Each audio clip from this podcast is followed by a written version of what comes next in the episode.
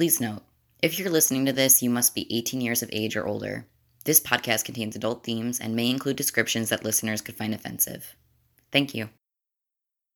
The level of submission in any relationship is determined by and cannot exceed the level of trust. Mel Ferrier.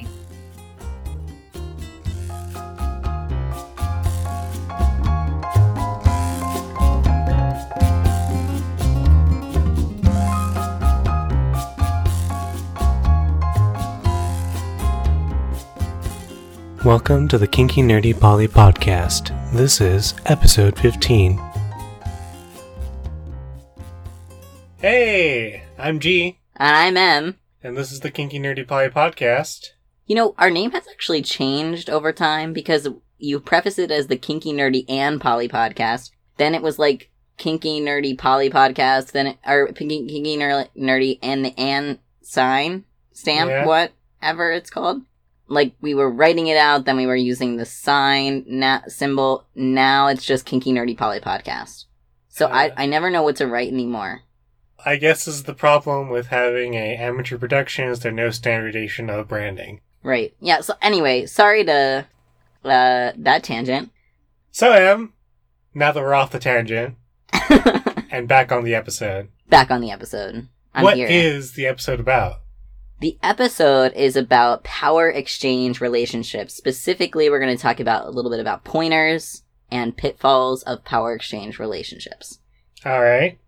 Why'd you decide to do this topic for this episode? I'm just curious.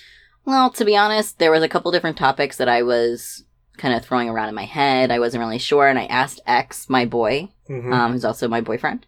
I asked him what topic would be most interesting to you to hear about right now. You know, I really value his input. yeah. So I threw around a couple different ideas, and he said, honestly, I think power exchange relationships would be really cool to listen to and to learn about.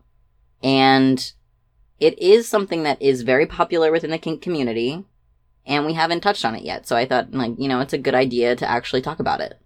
Yeah, it's a good idea, and I'm glad you brought it up because I think, as our listeners know, I'm not particularly interested in power exchange relationships in general. Uh, but I'd also like to touch upon something you said. You said X is your boy Yeah. and your boyfriend. Yep. Could you uh, maybe define like what you mean by that difference, or Yeah, so X is primarily my vanilla partner in that we go on dates together, normal vanilla dates. Um, we support each other in a normal, equal kind of relationship. Power power neutral relationship is what I've heard in the past. So that's our primarily mode of operation is like boyfriends. And then he's also my boy. So we do do kink together. We have somewhat of a natural power exchange relationship in terms of something. So it's very natural for me to just ask him to refill my water glass or to help me to cook, for example, in a more DSE way. And we engage in DSE scenes as well. Um, so there's always sort of a, a low key power exchange situation within our dynamic that could come on at any time or off at any time. And then it's more enhanced during scenes. But he's the S type of that situation, the submissive, and I am the D type, the dominant in that situation. so in this case, boy is sort of referring to a submissive type role. Yes. uh, which I believe, going back to our episode about leather culture, this is a term that comes from leather culture, gay leather culture. It can uh, have its origination there. There's other communities that have also used it, Okay. um, such as the little community. Age players might use it. I I feel like there's more recent development than leather culture. Am I wrong about that? Or You know, it's hard to say. Yeah, It I- really is hard to say. I would say, like, because, yeah, normally in, in age play, you hear more about the daddy girl dynamics, um, daddy little girl, Mhm. or daddy dominant little girl dynamics, DDLG, right? Yeah. But there's also mommy boy dynamics and there's daddy boy dynamics. But yes, I would say if you've heard of a daddy boy relationship, that has a lot of ties to leather culture. For sure. And probably most historically, if we're to think back. Yeah. I think one thing that I would actually like to define, because I don't think we've actually defined it in this podcast yet, is a scene. Right. So a scene is uh, now that now that it's actually come to this point, I'm I'm struggling to define a scene. Would you like some assistance, G? I would like some assistance, M. I like to think of scene as a set time frame during which two or more parties, perhaps even one party, could be because you can do self tying or things like that, are agreeing upon certain kinky activities to mutually engage in. And that that has a start time and an end time, and there's normally negotiations negotiations that lead up to that scene. And there's normally in the after part of the scene, there's something called aftercare, where you might talk about how the scene went, or you might cuddle, or you might do any number of things like for some some self care, some mutual care afterwards. Uh, yeah, I think I'd largely agree with that definition. For our listeners who might be more vanilla, I think it might also be helpful to think of it as literally a scene from a play. Like, Yeah, I mean, there's definitely those elements for sure. like there is, it's it's not a whole play. It's just a scene from a play. So you talk about what's going to happen, what the limits and boundaries are. You play out the scene, and then afterwards you do some aftercare, as has been negotiated, or more if if more is needed. Right. And I know that I've been following some discussion, which I think is helpful, is that it might be useful to reframe scenes not as like what I'm getting from you and what you're getting from me, but like what can we create together? Which is also sort of likens to a scene that you might play out. So what can we create together? What can we imagine together? Uh, yeah, I mean at that point you're kind of drawing from improv, Right, improv. Yeah, absolutely. sort of you know doing some yes anding and Right. stuff like that to sort of play off each other. This is a lot. I feel like this has a lot to do with how I play. Yep. Of sort of I, I think as a you know I don't I don't like to sort of pre-plan a scene down to the minute details. I like to sort of go with the flow, riff off, you know how my partner is reacting, and you know change up what I'm doing. Something that I'd like to consider in the future, because I had a really good discussion with a friend of mine, is like scening can feel very similar to other, like to nerdy activities like role playing, role playing games, or LARPing even. And that's something that, well, we're not going to go through in this episode. That's something that we might do in a future topic. Uh, yeah, I mean, I feel like that having a role play for kinky or sexual activity is one of the more sort of accepted kinky activities. Right. So it's definitely something we should talk about, but not this episode. Not this episode, because we're going to talk all about power exchange. Because we're going to be talking about power exchange. So you hear M, MBOT. MBOT. MBOT has a definition for power exchange. Would you like to go over that definition? Yeah, so I mean, it kind of sounds like I'm just restating the name, but it's an exchange of power. And so normally that exchange of power occurs between a top dominant master slash mistress. We're going to refer to that group of people as the D type and a bottom submissive slave, etc., which we'll refer to as the S type. And that can also occur between switches, of course. So you don't need to be one or the other, you can be both. And as some people have said, and I think I've in, kind of um, internalized, is that you need to actually have power first to exchange it. And it's an exchange, so this has to naturally flow between the two or more partners. Uh, could you go a little bit more into depth about that? Uh, it's a very interesting statement. Yeah, I mean, I think that we like to romanticize power exchange. We like to, like, because you had this note here that says it's an enticing idea. Uh, yes, uh, the note that that is referring to is I said obviously power exchange relationships are enticing because so many stories, erotic and otherwise, have been written about it. And you know, the second episode we ever did was about Fifty Shades of Grey, which is all talking about power exchange a lot. We've also talked about the movie Secretary. Uh, there's just a lot of erotica which has to deal with power exchange. Right. Uh, Kushiel's Dart. Kush- I was just about to mention Kushiel's Dart. Yep. which we probably should do an episode about at some point. Yeah, we we're absolutely going to do an episode about that. So what I want to say here, I think, is that a lot of people get this like fantastical idea about what power exchange can be, and it certainly can be very erotic and enticing and fantastical, for sure. But when you go into a power exchange relationship, you're you're exchanging the power. So like imagine if I wanted to um, let you borrow my car or sell you my car.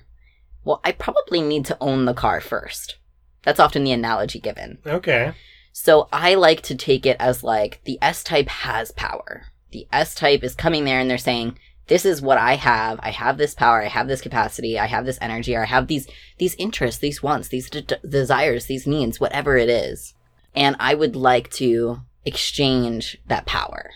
I want to give some of that power over to you to fulfill your needs, wants, fantasies, desires, or to create something with you that involves an imbalance of power where one person has like sort of an upper hand or authority over the other.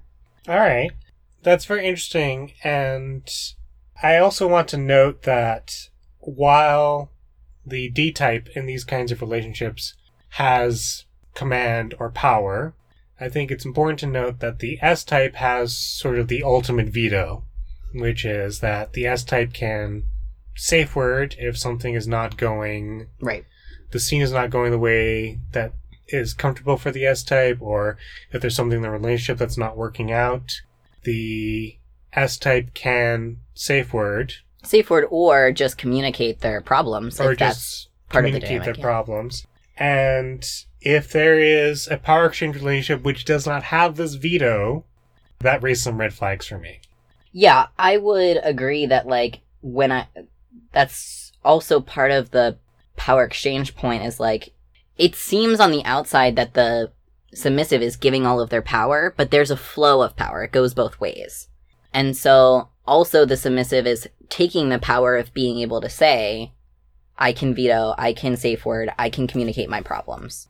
I agree that it is generally a red flag if there is absolutely no quote out. That's what I'm going to call a safe word of veto, uh, communicating your problems and being heard. There needs to be an out. I know some people are going to disagree with me on that uh, because people are very serious about their DS. They think this is it. They can Yeah. be very serious about their DS. Um, and so they think, no, there's no out for my slave. Or the slave might think, I don't want an out. I want to be owned completely forever. Wow. Yeah, I get that. I get that on a spiritual level, on a very emotional level. And I get that. And it's also important to have an out because the thing is, people change over time. Your D type cannot read your mind 100% of the time. You cannot read your D type's mind 100% of the time.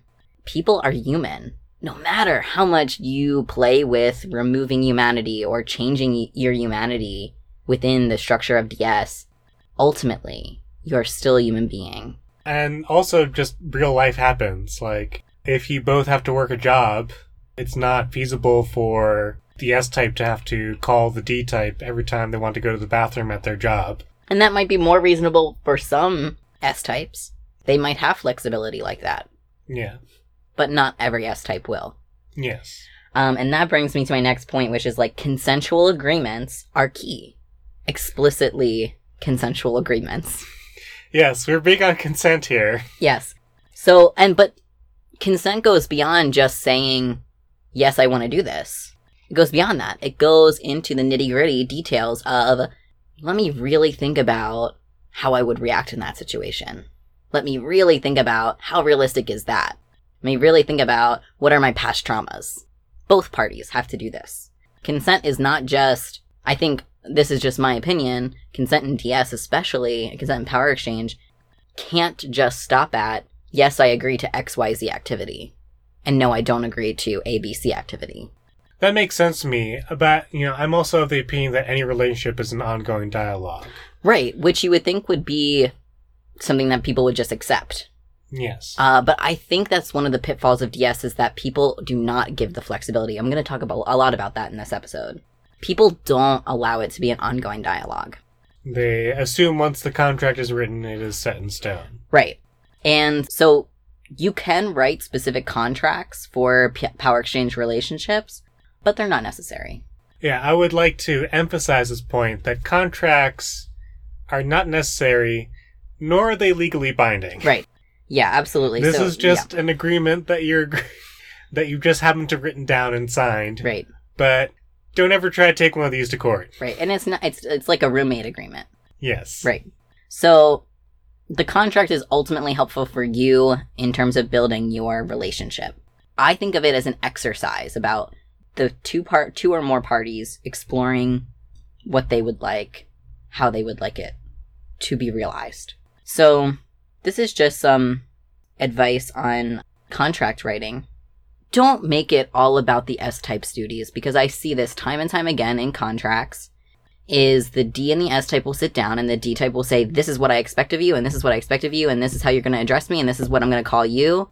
And it's all about the S type and the S type's duties specifically and what they have to do. No, no, no. The D type also has expectations within the relationship. That's why, again, it's an exchange. It goes two ways, like any relationship. I feel like that should be obvious. You would think that would be obvious, but yet I've looked over contracts and it's just all about what the and I've I've been in one, you know, where it's just all been S type duties. S type duties. That's that's weird to me because I I feel like the whole point of this power exchange, you know, however you want to define it, master slave, dominant submissive, the whole point is that the the D type has more power, but with power comes responsibilities. So it's weird to me that people would be willing to have these contracts which are just about the S type's duties and obligations, but not about the uh, responsibilities and obligations of the D type. Yeah, it's just a common pitfall that I see. I think because submissives, slaves, bottoms, they're eager to please, they want to fulfill that fantasy they have about that 24 7 dynamic or whatever. It is an enticing fantasy. It is an enticing fantasy. And I think the D type is also eager, eager to finally have that power and have that control over someone. And why should they have to agree to anything? I mean, I've had literally, I've had D types say that to me. Why should I have to agree to anything? Ah, okay. Yeah. And another piece of advice in terms of writing a contract or negotiating a, a power exchange relationship is, you know, build in flexibility. It's going to be impossible to uphold the contract 100% of the time since life can easily intrude. Therefore, I suggest making the contract simple rather than complicated with enough, quote, outs. Not too many outs because you don't want to be making excuses for each other and enabling each other, but enough outs that you can reasonably say, I need to put this on hold, or I need to amend this, or I need to, or we need to sit down and talk about it and come up with a new plan together.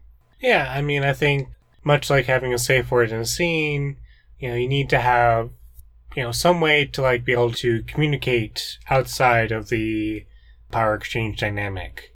Just, you know, it could just be as simple as like, I'm getting tired of leftovers. We need to, we need to go to the grocery store. I wanted to emphasize a point that is controversial in terms of contracts and especially like how to end terminate a contract. What I personally would like in a contract or in a negotiation of a very kind of like serious or 24/7 or or ongoing dynamic is to say if either party wants to terminate before the end of the contract, then ideally we're giving notice kind of like we would at work because it can be an abrupt change to just say, sorry, you're not my slave anymore. Peace out. And then you've got to go back to reality with no help from the person who just took all of that power for you, from you for a year, two years, three years, four years, however many months or years. That's, in my opinion, uh, and especially I feel it is my responsibility as a D type that if I were to terminate a kink, an ongoing kink relationship, uh, or power exchange relationship in particular, I would want to be able to have like a cool down period. This is just a suggestion. Not everybody has to do this, obviously.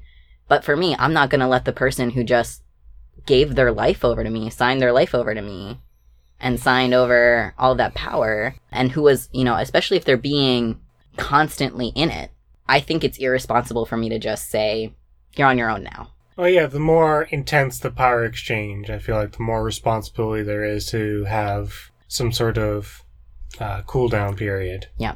Where like both parties can work together to get back on equal footing and slowly get out of that dynamic.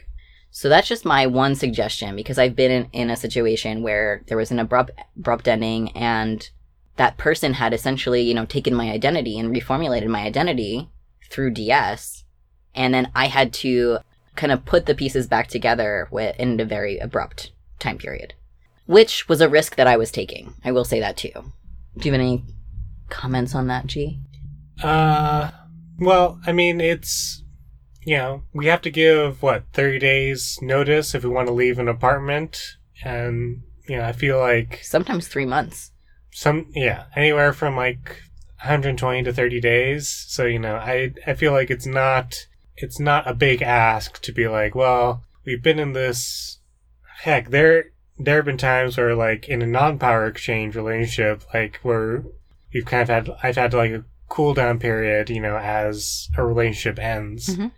So, you know, I don't feel like it's that big of an ask for this kind of intense power exchange to be like, I look, if this ends, then we need to have some sort of like normalization back to Reality. reality, more vanilla Equality, life. vanilla, yeah. yeah. Yeah, that's a good point. Yeah, this can obviously apply to relationships that are non-power exchange. I mean, if you really have like um uh, any kind of ongoing relationship with someone, or even a friendship, anything really that you want to shift or change kind of dramatically, it can be useful to uti- utilize these normali- normalization periods or these cool down periods where you can kind of walk through it together. Even though, yeah, it's gonna be painful, it's gonna suck, it's gonna be sad, it's gonna be all those things, but I think it's it's better for both parties. So, talking about all of these kind of contract things, I wanted to bring up a quote from this book called Real Service by Raven Kaldera and his boy Joshua Tenpenny. And I've actually have seen them teach different classes at various events. Um, and I do enjoy this book. I don't agree with everything in it. I'll say that up front. And, you know, nobody's going to agree with everything. But I thought it was thoughtful. And now it does address what I want to preface is it does address more of an intense kind of 24 7 ongoing relationship. But I thought that this quote could apply to power exchange relationships in general. So they were talking about in the book how they were going back and forth figuring out how they wanted to set up their protocols. And they were noticing sort of the pitfalls that were naturally coming out of this experience. And they said, quote, the biggest lesson that we learned from this was that it's better to have only a few rules, protocols, and delineated services and be able to keep track of every one, remember to enforce them, and have the servant work on perfecting their delivery than to have a whole lot of rules to which both par- parties can only give a half-assed amount of attention. I think that's really important. I mean, this also makes sense to me as somebody who runs a lot of, well, doesn't run, but reads a lot of RPG rule books. You want to run. I want to run. Someday. Someday I'll, I'll run, but a rule book that has less rules in it means it's easier to remember those rules. You know, as much as I love D&D, God forbid if somebody, you know, has to figure out what their jump distance is when they've got the jump spell on and combine that with their strength and it's it's a whole fucking mess. But uh, yeah, I I definitely think there is uh, there is a virtue in having a minimal amount of rules that you can actually remember. Right. And ultimately, it'll make both parties feel more successful that they can remember the rules, or all the parties feel more successful because they can remember all the rules. Just like in RPG, playing it, it streams, streamlines things, makes things less stressful on everyone. Um, and in terms of a relationship, less rules that you can actually keep track of, it's going to make people feel accomplished. So before we get deeper into protocols, I wanted to address the use of collars. So there's several different types of collars, and before I go into this a little bit more, G, have you ever worn a collar, or have you ever put a collar on someone else for the purpose of power exchange? I have given a collar to T. Mhm. This is before I realized I was not particularly interested in this kind of stuff. Uh, it was more of a day collar kind of thing because And what is a day collar? Could you explain what that is? uh, a day collar is something that can sort of pass as just sort of maybe like a necklace or a choker It's something that you could wear out in public and nobody will uh, look askance at it. So the one that I got for T was sort of a, uh, I forgot the material was, but it was like a pink braided collar uh, with a little uh, flower on it. Plumeria flower on it. That's cute. Yeah. But obviously, the collar that most people think of when they think of DS is the leather collar. Either a thick leather collar with like a D ring, or the Eternity collar that's sort of that big steel collar, Mhm. normally also with a, a D ring. Or what is the other type of ring? Not the D ring, an O ring? Yeah, O ring, I think. Yeah, those are sort of the two main types is like that heavy steel collar or a thick leather collar. Those are kind of more formal or more showy. Usually only worn at, at kink events. Though I have actually seen people wear the the steel collar just out in public. Yeah, a lot of those are actually permanent collars for a lot of those people. They're called eternity collars. hmm Uh, well, I think one, that's one of the brands. And also, I'm not trying to sell any specific brand of them. and That's just the one that's coming to my mind right now. Yeah. But yeah, those are like locked and then they don't really come off. That was my impression for a lot of people who use them. So yeah, you'll see people out and about who are wearing those. I used to wear a thick leather collar out to even like work back when I was in, in college. And yeah, people were like weirded out. They were like, why are you wearing that? But ultimately, I did it because I wanted to.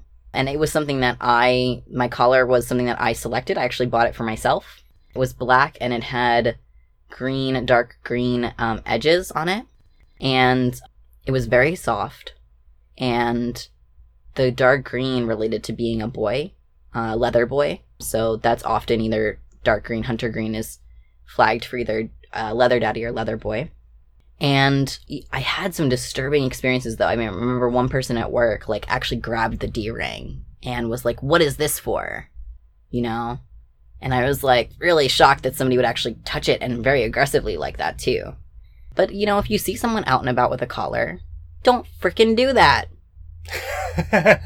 yeah, I mean, for the most part, just just let let people be. Right. Uh, like, so the so the the event that sticks out most in my mind when it comes to just seeing collars in public was I was I was on a road trip and we stopped at a uh, a Skyline Chili, Skyline whatever. We stopped at this place and the the person uh, who was taking the orders at the counter was wearing a rather large and rather obvious uh, steel collar, and it's one of those things where, I mean, I think a leather co- a leather collar like there's more of association with kink with that, but if it's just like a large steel thing, like. uh, If you don't know what it means, a lot of people are like, "Oh, I guess it's just a weird necklace." Or it's like a weird fashion statement or something. yeah, or Yeah. And Uh, for some people, honestly, it is. Like, even like what I'm saying, like with um my leather collar, I would wear that out. And that wasn't even to signify necessarily my relationship. Yeah, I do want to emphasize this point. Just because somebody is wearing a collar, even if they're Yes. at a kink club or a kink event, does not automatically mean that they are a submissive or an S type. Snaps to that. I wish I could actually snap my fingers because I would. That's honestly, this is such an amazing point that G is bringing up right now. Because there's actually a point where uh, we went to an event together and I was looking at a collar and you were offering to buy it. hmm And I was like, it is a pr- it was a very pretty collar, but there are a lot of assumptions that comes with Yes. collars in the scene, and I don't actually know how much I would actually wear it if you were to buy it for me. I think also I've had the experience that I was wearing that thick leather collar actually not not too long ago at a hypnosis event and I just noticed like I had gone to one hypnosis event and I didn't wear any collar and I got a lot of propositions for play. I got a lot of people interested in doing play with me, but then the minute that I showed up at the event with the collar, people automatically assumed I was owned, my time was taken, whereas like I actually didn't have any ongoing relationship with anybody um, that owned me at all. Uh, yes, because the stereotype is that the D type will give a collar to an S type. Right. I think that's to sort of signify that the power exchange relationship is serious. Yeah. And so, oftentimes, if you read if you read about it in erotica or others other sort of stories about power exchange, the in fact the it, there's a whole like oftentimes there's a whole like collaring ceremony. I feel like in these in this kind of literature. Yeah, and they actually they do actually happen in real life as well. Okay. Collaring I've been to a couple collaring ceremonies and they've been really nice events. And it's it's like somewhat akin to like a An engagement party. engagement party. Yeah. I feel like. Yes. And so that's actually a point I want to bring up is like discuss with your partner or partners what exactly a collar means to you. Because some people take them really seriously and they're like an engagement ring. And some people Don't. don't. They're just like they're just a collar. And some people are like, yeah, I take them really seriously, but I also want one right now and I don't want to wait because like we're already in this relationship. It's not like cuz some you know, if it's an engagement ring thing then it's like, oh, we should wait a while to do it. Whatever, there's lots of different levels of collaring too. There's like training collars and consideration collars and I don't even know anymore. For me, I'm just like I like to wear my collar. Like I give it to myself. It is a form of me stating my power exchange, but it's a power exchange between myself and myself. And some people also can't even fathom that. But like, I have been in a relationship where I kind of expected the other party to collar me fairly quickly because we were in a very intense MS master slave dynamic. And I was like, oh, okay, then I guess I'm gonna get a collar, and like, that's just what's gonna happen. And that didn't happen. And actually, after like four years, I remember still being told I still had to earn it. And so, like, what am I reaching for? What are the goals here that this other party was expecting me to reach that I didn't even know were existing? Uh, yeah, I feel like that goes back to our earlier comments about communication in a power exchange relationship, where there's a certain point, probably after the first year, instead of four years, where it's like, oh, well, I think we need to have a talk about what this actually means, because we're in this intense relationship, but we still haven't got this signifier of the relationship. Right. And you're kind of dangling it over me Yes. uh, like a carrot. Yes. Exactly. So, you know, if a color is important to you as an S type, but your partner doesn't want to give it to you for a certain period of time, are you okay with that? Like, these are all things that you should be discussing way up front in the dynamic. That's how I feel. And we had our episode about communicating about communicating. So, like, communicate about this stuff. Communicate about signifiers and it, how important they are to you.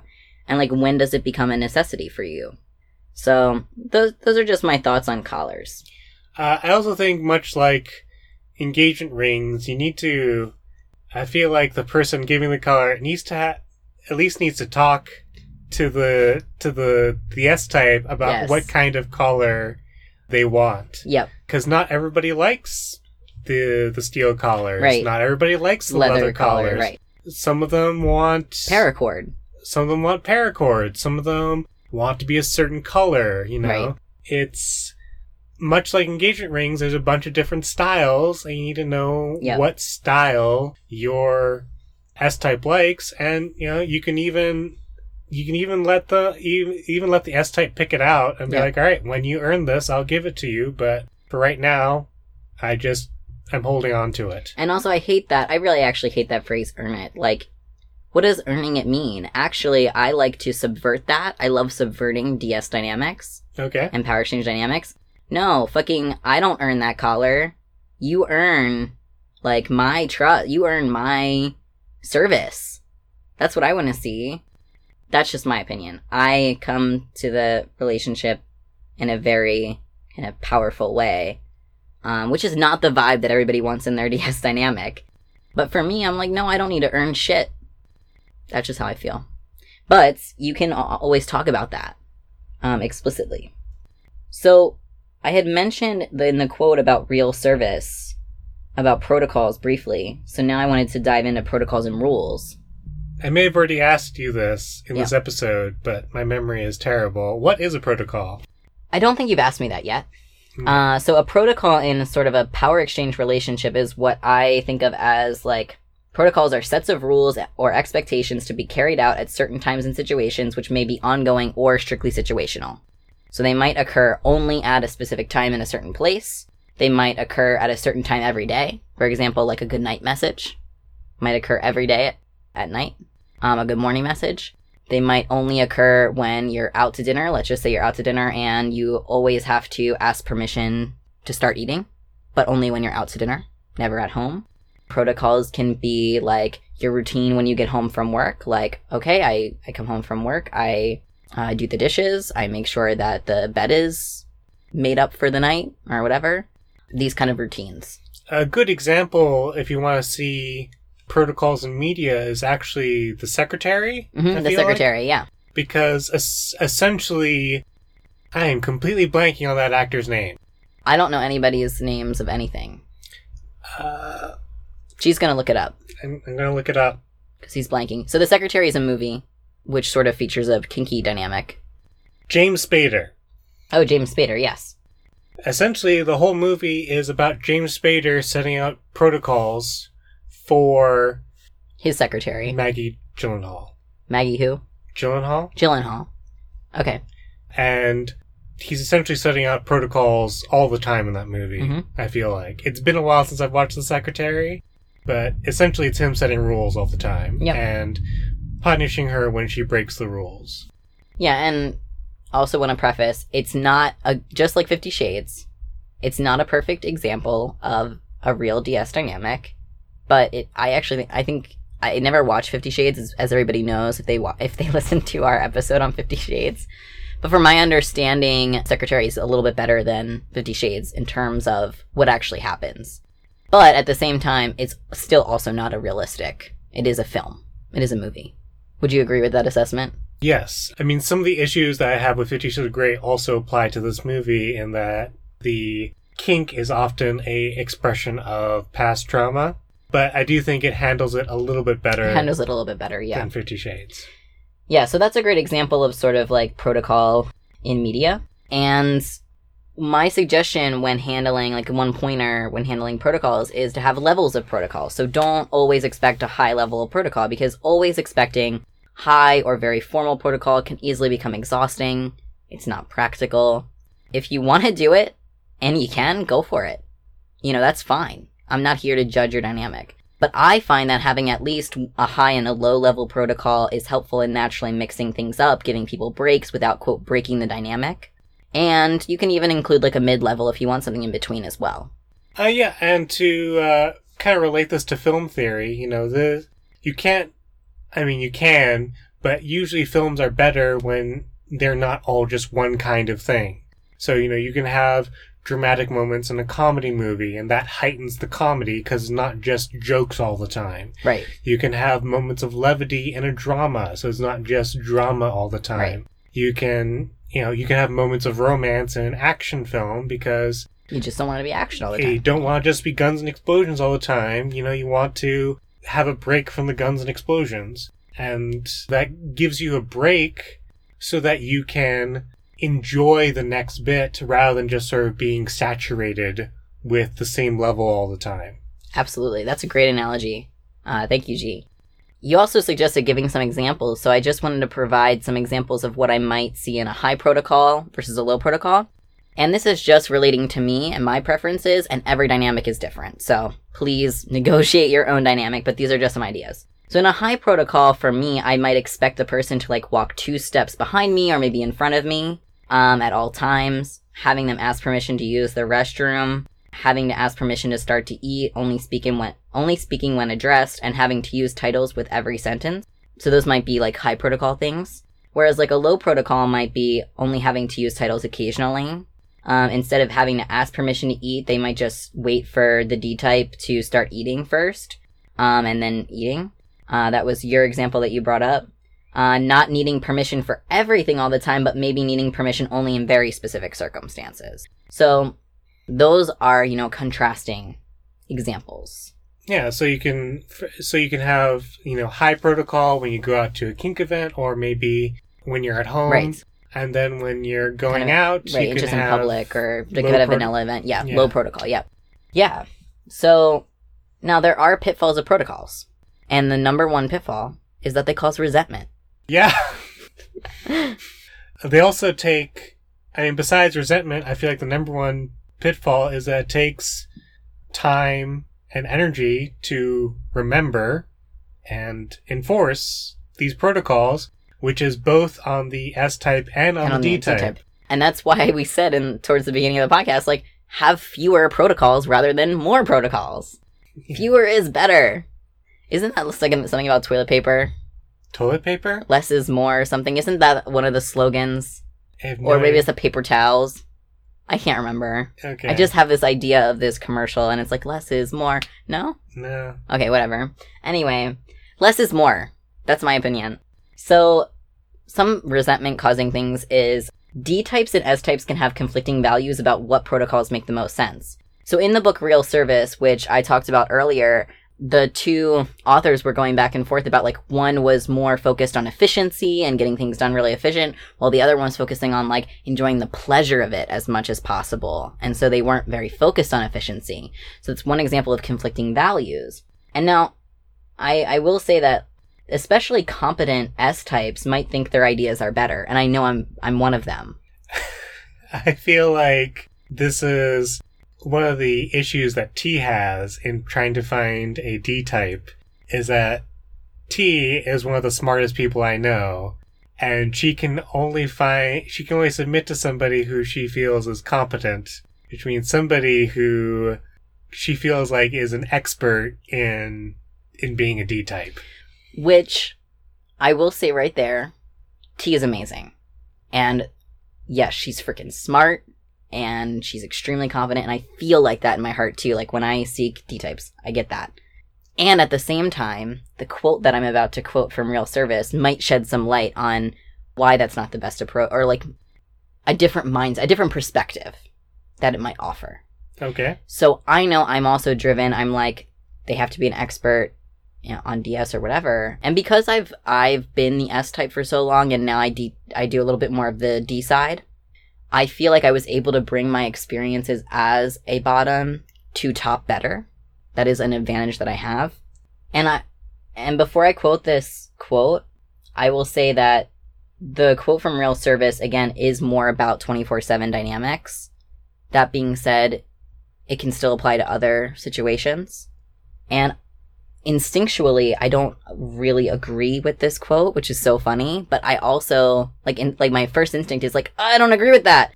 But then I'm like, oh wait, this makes sense. Like I have to sit with it a little bit. So that's right. my prefacing. well, let's hear this quote. Okay. It's both easy and terribly hard. The master's priorities win every time. While the master might choose to take the servant's ideas into consideration and might even change their minds if they think the ideas are good enough, they are not obligated to do so. The servant is obligated to do things the master's way, and if they're a good servant, they should work on not acting too resentful while they're doing it. And this is specifically about this circumstance of conflicting values. This is not saying like that the servant is feeling like really uncomfortable in the dynamic and doesn't want to do something. This is saying like the servant has gone into this thinking my idea is better than yours. I have better values than you do. Well, sorry, the master's in charge. That's what you signed up for. And ultimately, like it says, the master can take into consideration the servant's ideas, can absolutely change their minds and even incorporate what the servant is saying, but ultimately, that's the master's choice. And I think that that's something as an S type I've had to work on because I constantly want to think my way is better. I know how to be a better D type than you. That's stupid. I want to have this power exchange relationship with you. So yeah, I'm going to have to fucking listen to you. So, what do you think about that quote? it's interesting. I I think part of this part of this I forget which episode we talked about this, but there's a point where we talked about in the podcast about there's a difference between going along with the dynamic and really believing in the dynamic. And I mm-hmm. feel like this quote is really about that difference Yeah.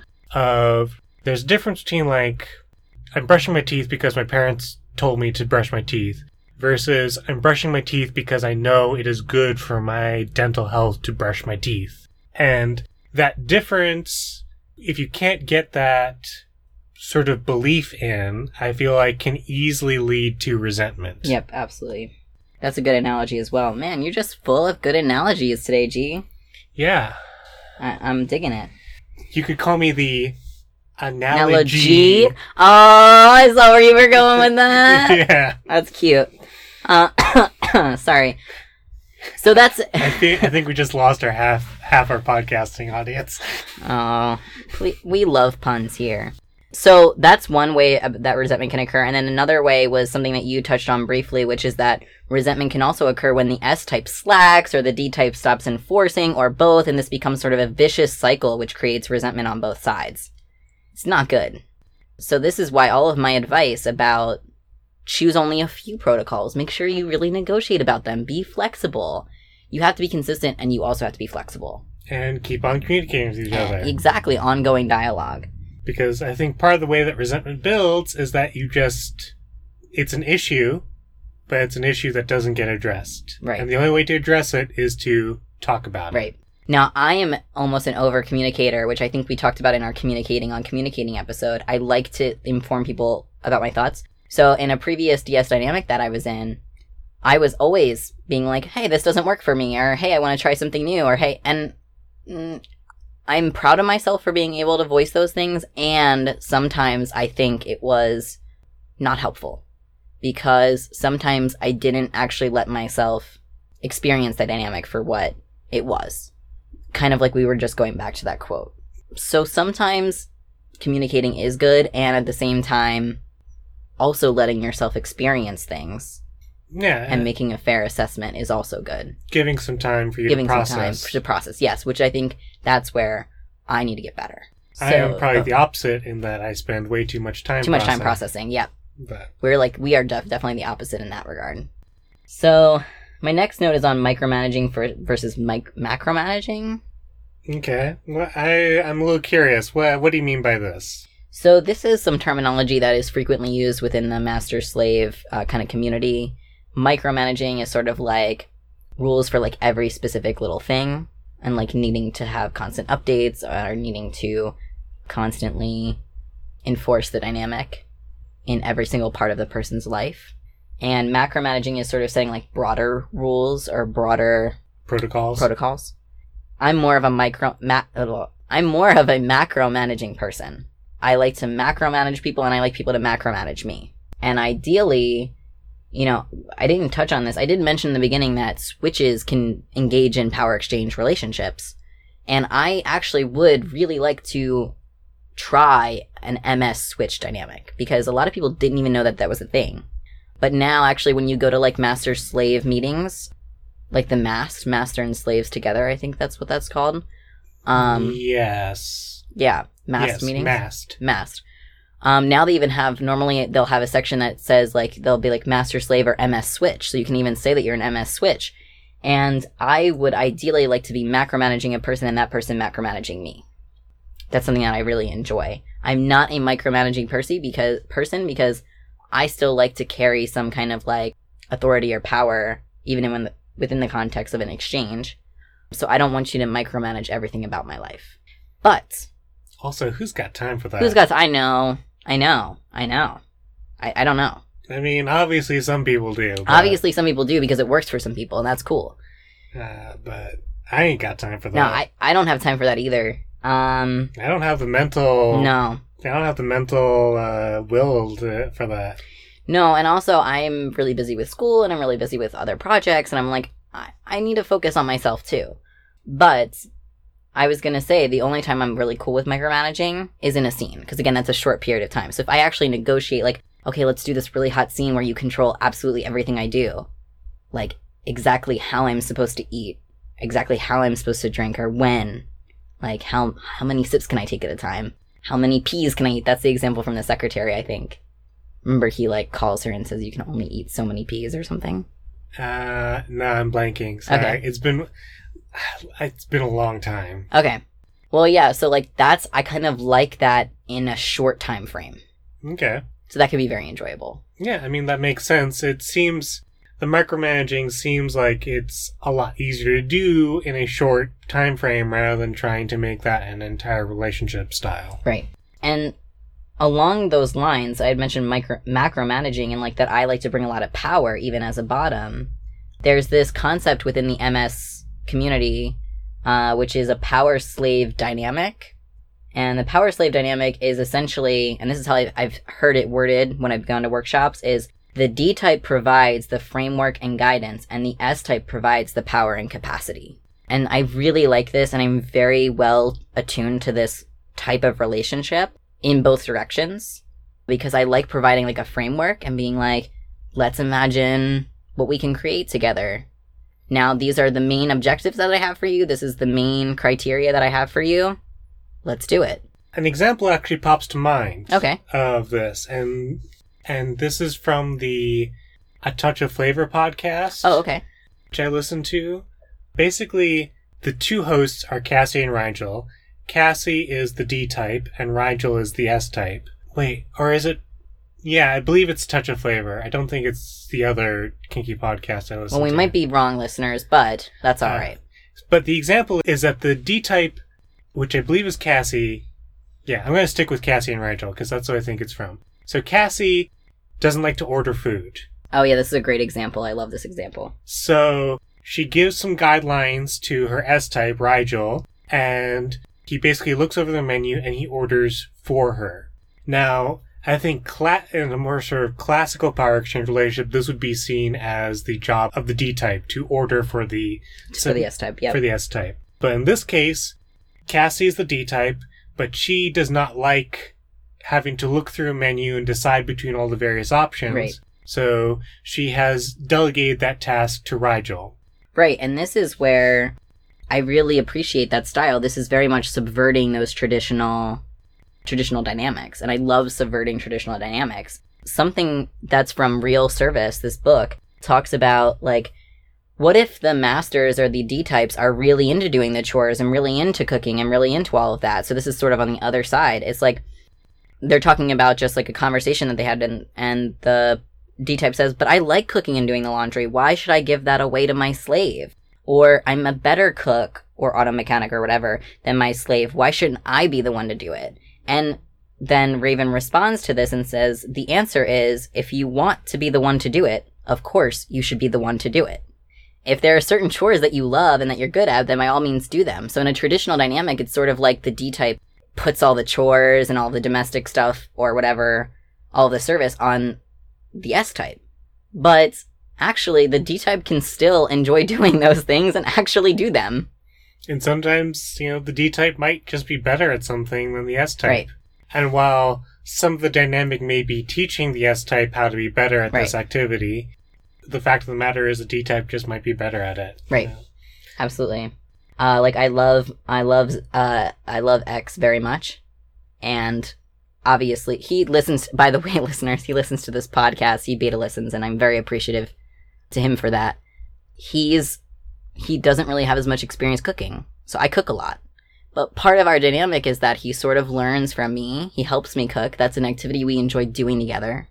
Um, so even though I'm the one that's doing that, there's still a power exchange going on Yeah. even if it's subtle. So, where was I at with this? Okay, so we were, oh yeah, the power slave dynamic. So that was a great example that you brought up. Um, and this is the type of dynamic that I really enjoy. And there's also another concept, uh, kind of a debate within the power exchange community is like, is there a difference between power, power exchange and authority exchange? So a lot of people who are in like the power slave dynamics say that they are in authority exchange relationships because actually the slave is keeping all of the power, but the M type or the D type is the one who's going to have the authority, taking the authority. And I've heard this style of dynamic likened to um, military esque dynamics, like the authority exchange ones, because like the shol- soldier is still said to have power. That's interesting. I Mm-hmm. haven't heard that before. But I think if you look earlier in the show notes, there's a point where I said the D type has command slash power in the relationship. Yes. And I often think like command is a better word Mm-hmm.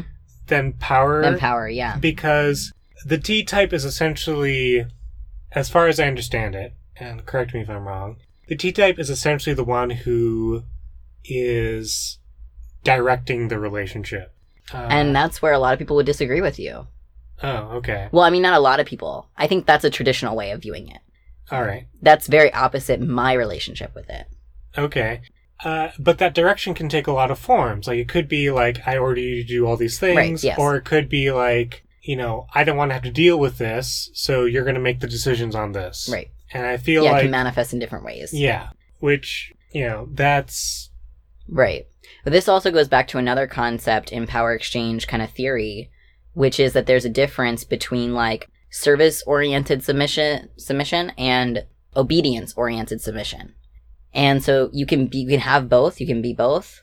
Service is can be anticipatory. So for me, like especially being a power slave, I don't like to wait around for orders. I like to do things my own initiative. I like to be anticipatory. I like to play around. I like to be creative.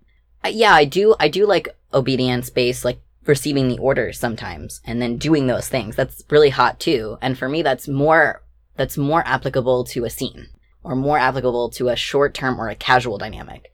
But in terms of a long term sustainable dynamic for me, that's where I want to be more service oriented in that I'm sort of able to have more flexibility and I'm actually doing a little bit of the directing if I'm on the S side. So obedience oriented kind of people are more looking for I want to be told what to do. Whereas service oriented people might want to focus on the acts of service themselves and not necessarily they don't necessarily have to be told to do them. And you can be a mixture of both. Like I am definitely I both appeal to me. Yeah, I mean I imagine it's a spectrum, much like a lot of things are. Of, in life, yeah, of course. So to the question now is to 24/7 or not to 24/7. And 24/7 is this idea of, you know, having an ongoing power exchange relationship all of the time, 100% of the time. And it's really a hot, intense idea, and I totally applaud anyone who wants to go for it. And I do think it's possible if the right people are involved and the structure is consistent yet has room for flexibility. But it is really rare to do 24 7 in a true sense of the word. So if you're going for this approach, try to analyze what parts of the dynamic are purely fantasy and are not really sustainable in the long term, and what parts are actually realistic and sustainable. Like, that's my best advice if you're going to go for this type. Yes, I feel like this. I feel like the downfall of many 24 7 relationships is people have read too much erotica. That is true. Uh, or watched too much porn. Yes. So the fact of the matter is, not everybody who's a D type is a billionaire who can afford to have have you kneel in lingerie while waiting for them waiting for him to come home from his multi-billion dollar business. Uh, you know, life still happens. You still got to meet the parents got to hang out with friends, have social activities, groceries need to be picked up. If there are children, children still need to be raised. You know, these are things, life still happens despite the DS dynamic. And I think if you're going to try for a 24 7, you need to be really realistic on when it's going to be high protocol and when it's going to be low protocol. Because I think for a majority of people, low protocol is how it's going to be most of the time. Right. With those high protocols being those, like, those exceptions, the special moments, the special occasions. Yes. The kink events, the whatever it is. And that'll make those moments even more powerful and even more meaningful. Yeah. I also think that I suspect a lot of people who first get into these kind of 24 7 dynamics, like in the beginning, I imagine it can be easy because you've got that not only have you got like new relationship energy, you've got new power exchange relationship energy. Yeah, it's like super intense in the beginning. Everybody's like, this is so hot. This is amazing. This is my fantasy. This is my dream. I want to make it happen. And I think everybody needs to be prepared for the fact that eventually that new relationship energy is going to go away and then you're just going to have to deal with the fact that you're in this relationship now and you need to make this relationship work. Yep. So 24 7 is one way to do it, but also people really devalue short time or occasional or casual power exchange. And power, power exchange relationships can be casual like any other relationship. And I know some people who are listening might disagree with me there. I've had people tell me, you can't be in a casual power exchange relationship. Power exchange is serious. Fuck you. I'm gonna do power exchange however I want to do it. And that means it can be casual. I don't have to be there 100% of the time. We don't have to be in it 100% of the time. Let's do a hot scene. Let's do a once a month thing. You know, maybe you have a power exchange relationship with someone only once a month during a dedicated playdate or a weekend, or maybe you're only in a power exchange relationship when you go to the club together. Or maybe you're in a power exchange relationship spontaneously when it feels right to both or all parties, without expectation of ongoing power exchange. So these are also valid options. And I think that the community kind of downplays the value of these. Uh, yeah, I mean, they these all sound a lot more appealing to me than being in a continuous power exchange relationship. I I have done the occasional power exchange scene where like I'm ordering somebody about. That could be really hot. Like, don't get me wrong, I, I can really like that. I can really like that, huh? Uh, but the idea of trying to do that uh, for a whole relationship, just even just imagining it is like mentally exhausting to me. And I think it's, you know, I think it's okay to just have a have a scene. I think it's okay to just have somebody where you know, we we meet up once a month and we do this scene and it's super hot and then we go back to our regular lives. Yep. Yeah, I really enjoy these options too, and I really enjoy power exchange scenes. And one last note that I want to say on it too is another way that I've done power exchange scenes is with hypnosis. So that's one of my biggest kinks. And for me, hypnosis can be a good way to explore sort of a brief, really intense and concentrated power exchange with someone. So while it isn't everybody's goal with hypnosis and it's not my only goal, it does allow one to give over their mind consensually, which can have a lot of power exchange undertones. And so you might be making someone think or feel like they're a slave or a mindless servant or any number of themes that you can play with. Or a robot. Or a robot. That's one of my things. Really into that. Really thinking about Westworld now. Okay. And so, yes, I value these things too and I welcome Power Exchange in a multitude of forms. And I hope that everybody who's listened has been able to journey along with us as we've pointed out some of the common pitfalls and some of the really awesome things about Power Exchange. Yeah, I hope I think this has been a maybe one of our more informative absolutely episodes. Uh, we had a lot of content and we had a lot of good communication during this episode. Okay. Uh, let's not pat ourselves on the back too oh, much. you're right. Yeah, sorry. Uh, sorry, listeners. But if you'd like more content like this, you can tip us using the link at the bottom of each of the show notes. Yep. And um, please share this with your friends, enemies, or frenemies. And then I think it's time to sign off. Time to sign off. All right. This is G. This is M. Don't be afraid to love how you love. Love what you love. And love who you love. If you'd like to get in touch with either M or myself, you can tweet us at KNP Podcast. You can find us at knppodcast.tumblr.com, or you can email us at kinky.nerdy.poly at gmail.com. Zundar doesn't want to be used for your trivial purposes. Uh, I think there's only one vessel to Zundar here, and it's me. Yeah, but you're not a very good vessel to Zundar. I've been talking to Zundar. and he's like, G is the worst vessel. You've been talking to Zundar? Uh, I believe as the vessels to Zundar, I'd know about this. You wouldn't know because, you, like you've told me, Zundar does not always reside inside of you. Zundar comes and goes as they please. Are are we having a schism in our make believe cult? This make believe cult is very important to me. I get very emotional about Zundar, and you think it's just a joke. and it's not a joke. Zundar is even better than what you could imagine. really? yes.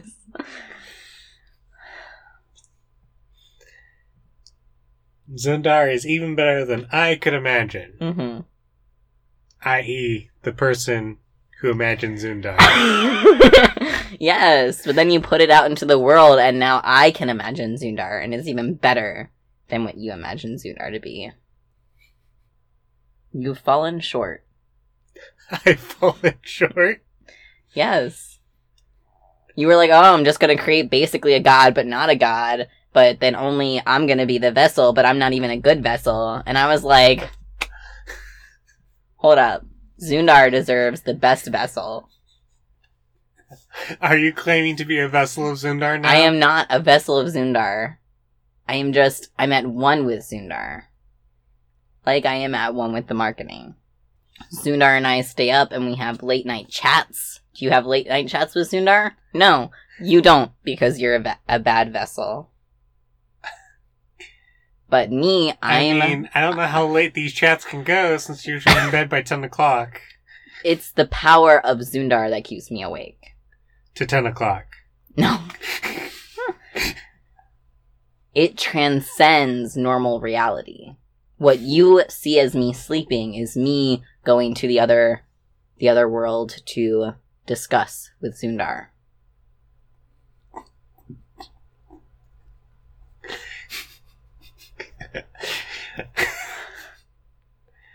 See, what it sounds like is the last stinger was literally you saying, I'm concerned about you starting a cult G. Yeah. And what it sounds like is you're getting ready to proselytize to the world about Zundar. Well, you weren't going to because you're the worst vessel. Someone had to do it, and it better be the person with the marketing skills.